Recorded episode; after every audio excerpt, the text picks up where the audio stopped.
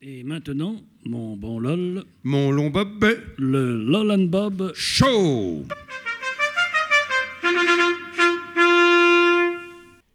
La Renaissance, quelle époque quand même Songez, Bob, au paradoxe, l'héroïque et lumineuse geste d'un chevalier bayard, mais aussi le mystère irrésolu d'un ténébreux Nostradamus. On parlera donc d'une épique époque opaque. Épique, vous avez prononcé le mot juste. Songez au courage requis pour contester le pouvoir. Giordano Bruno supplicié parce qu'il a dit non à l'Église obscurantiste. La Boétie qui ose dire non à l'absolutisme royal.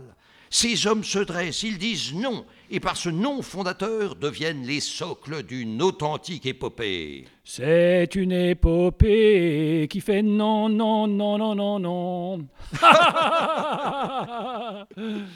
Certains génies ont quand même connu une destinée plus favorable. Tenez par exemple, le génial Léonard, inventeur comblé par les princes et les rois. Détrompez-vous, mon bon LOL, détrompez-vous. Sa vie, du moins sa jeunesse, fut un authentique calvaire. Non, Bob. Si, lol, on le tenait pour fou, cinglé, azimuté, zinzin, jobard, maboule, échappé des petites maisons.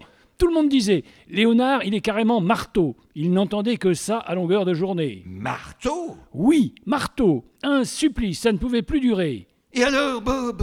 Alors, pour qu'on ne pût plus dire qu'il était marteau, Léonard de Vinci.